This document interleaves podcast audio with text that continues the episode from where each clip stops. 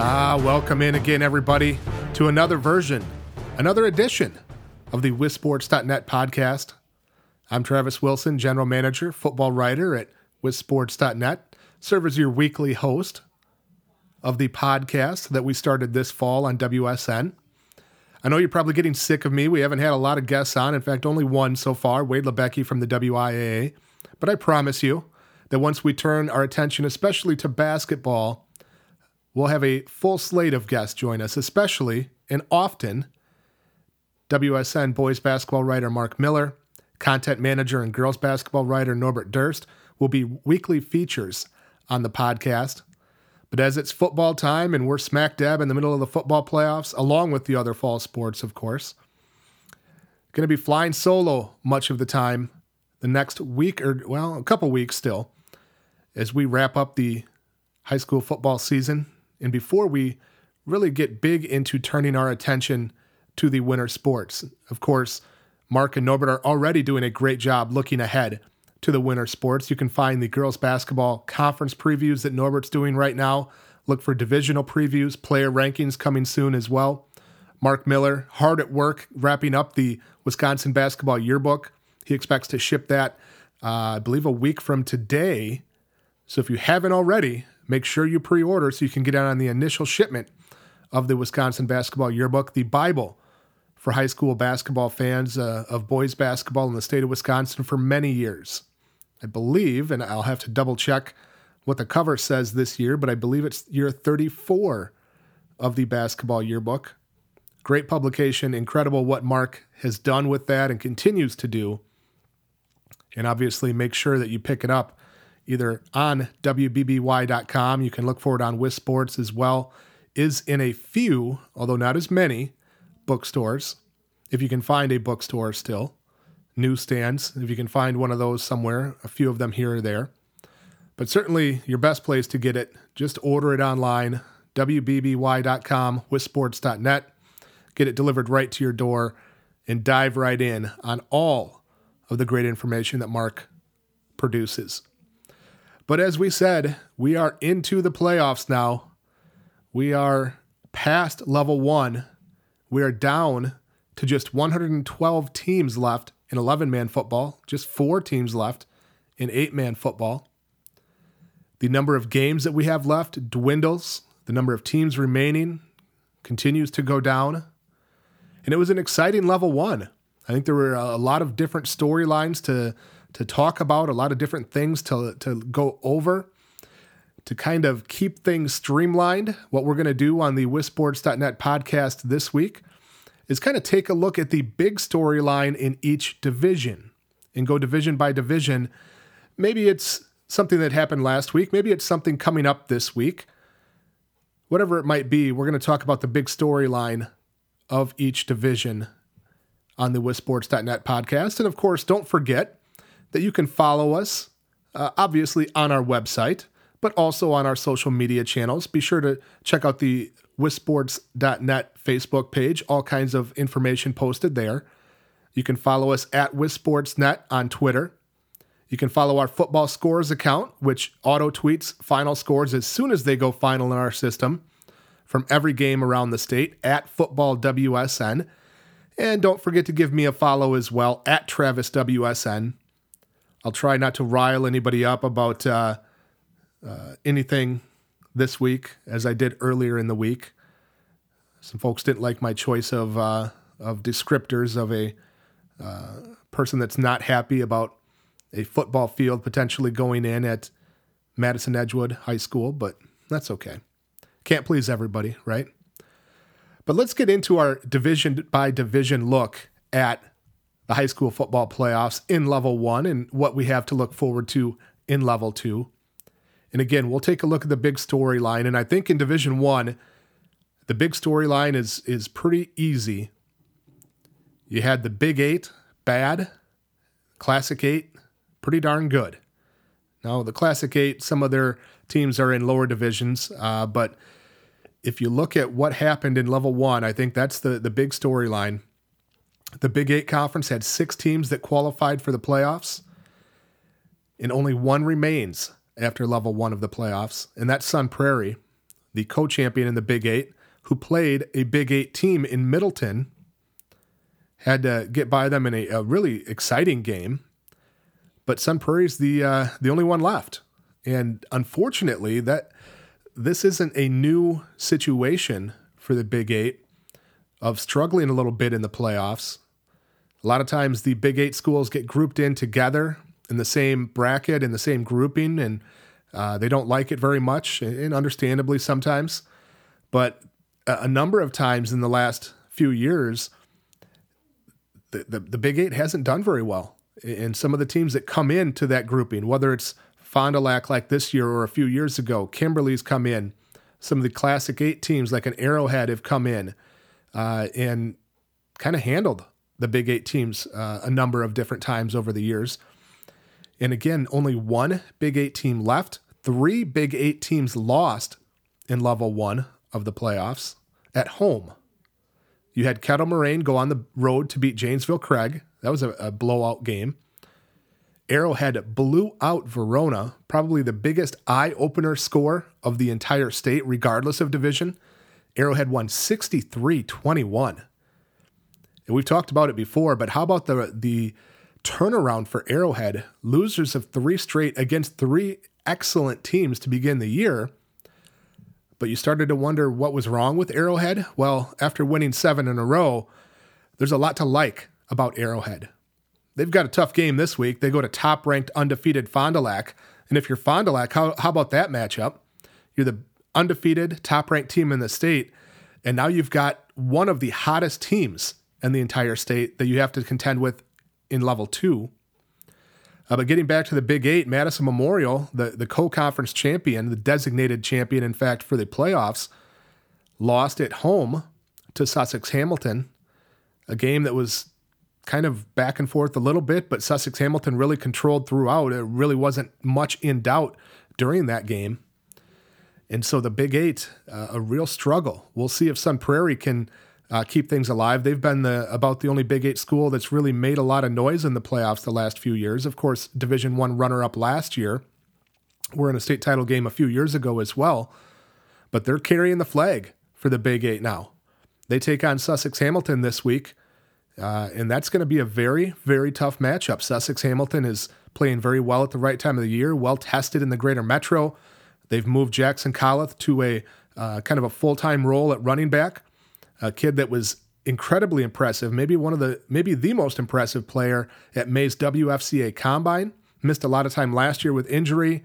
Has played at linebacker a little bit and uh, hasn't been in the backfield too much this year. But the last couple weeks, when they absolutely needed it, shifted him back there. He's a big kid, extremely athletic.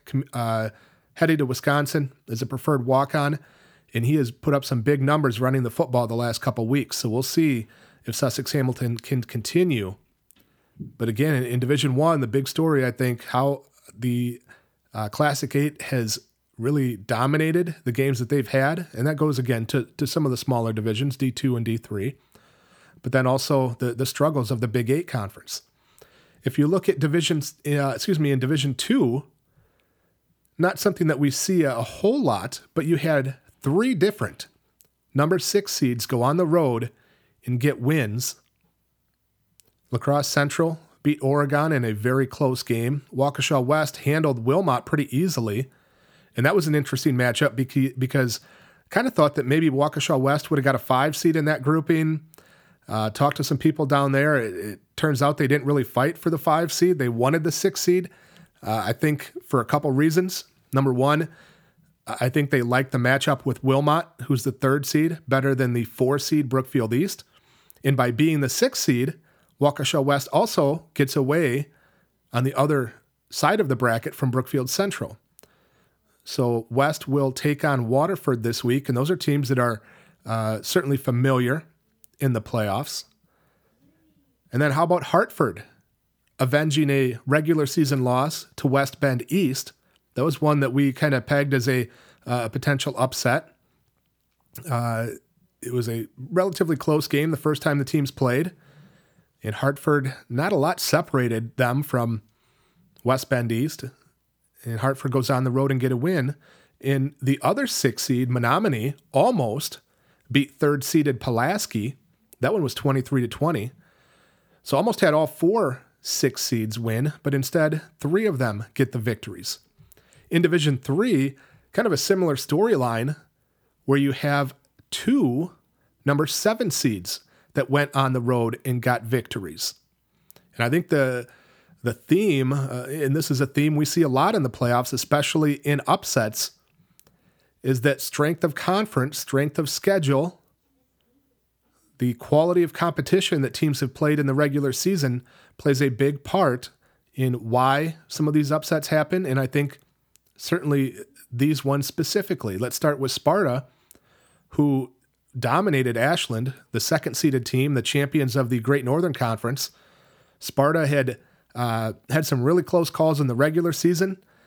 They finished under 500, but got in.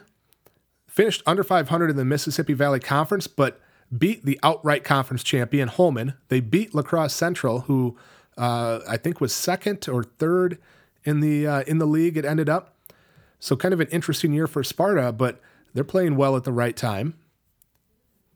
And then on the other side of the bracket, you had Pewaukee go on the road and beat McFarland, who had been undefeated, champions of the Rock Valley Conference. But again, I think conference strength played a big role in that one. Pewaukee comes out of the Woodland uh, Woodland West, excuse me, and I think played much much tougher competition than McFarland did in the Rock in the Rock Valley Conference. We've seen teams from the Rock Valley struggle a little bit in Division Three. They've had more success when those teams have qualified in D4 or even D5.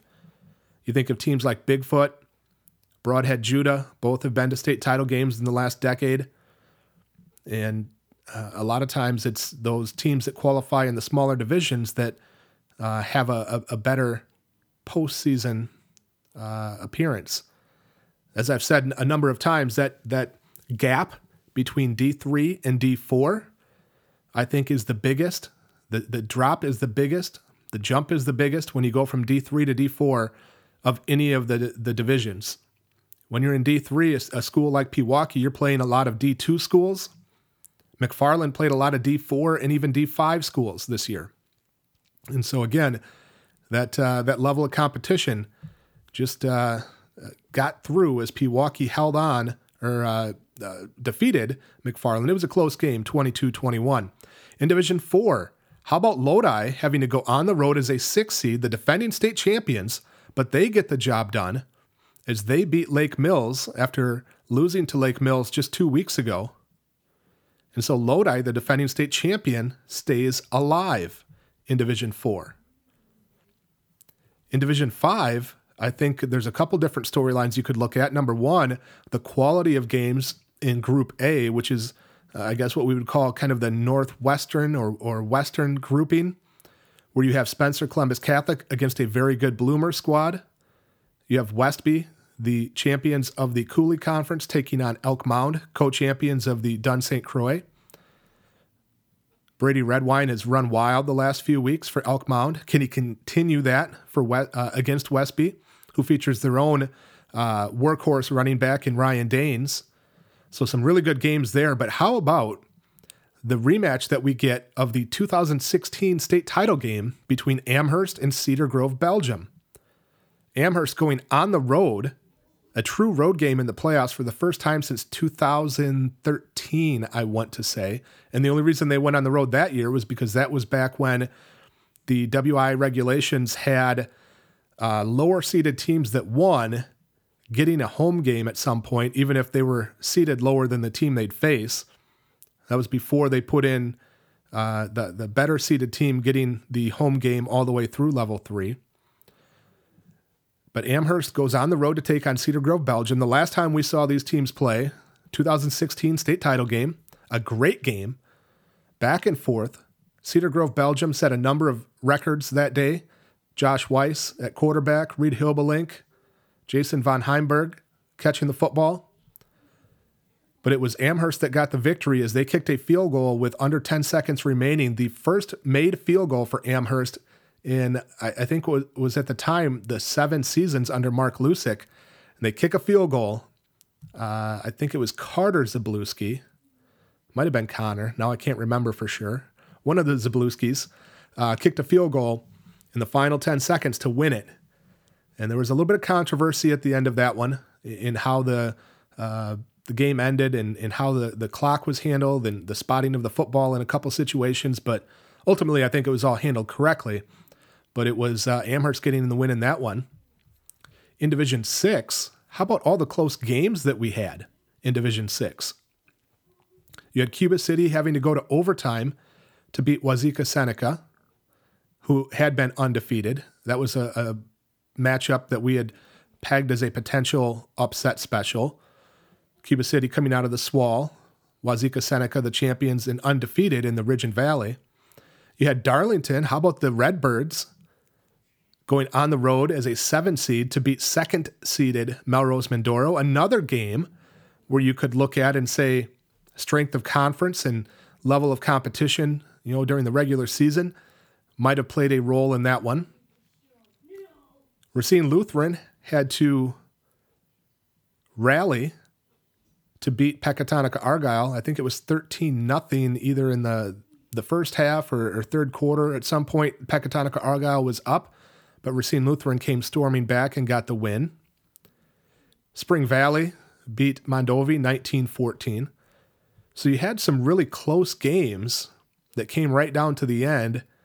Four games decided by five points or less, which isn't necessarily what we get all the time in level one or even level two.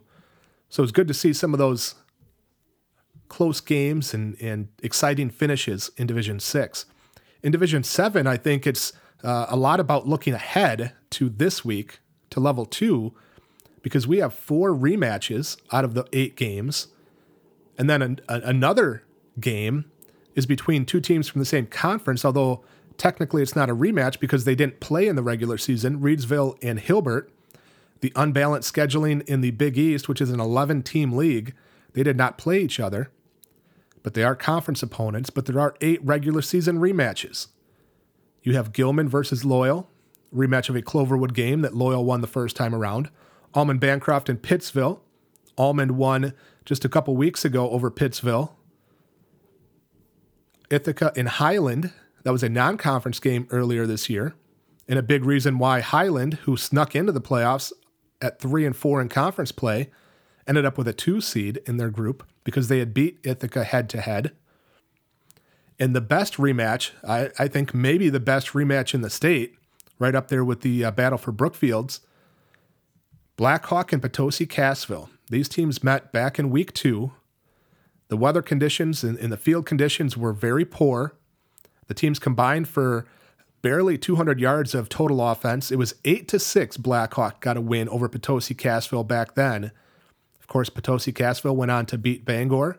Kind of wondered why they got a 4 seed in their group behind a couple of uh, co-champions in the Trailways, Fall River and Johnson Creek. Fall River fell to Benton Scales Mound, the fourth place team in the Six Rivers. So the Six Rivers looking pretty solid four teams still alive in Division 7. A very good showing by the Six Rivers Conference. So that's kind of a quick division by division look at the big storylines in each division, which gets us to our stat of the week. And that's going to lead right into our rant of the week. But our stat of the week is 13. That is the total number of teams that were seated sixth or lower that got wins in level one. There were five seven seeds that got victories, and then eight number six seeds that got victories. Obviously, all those were on the road. Some of them a little bit more surprising than others. There were a number of those that uh, that I picked and that a number of people picked, or that you could at least look at and say, "Yeah, that was one that maybe isn't too surprising. And again, a lot of times it comes down to the level of competition, the conference strength, etc.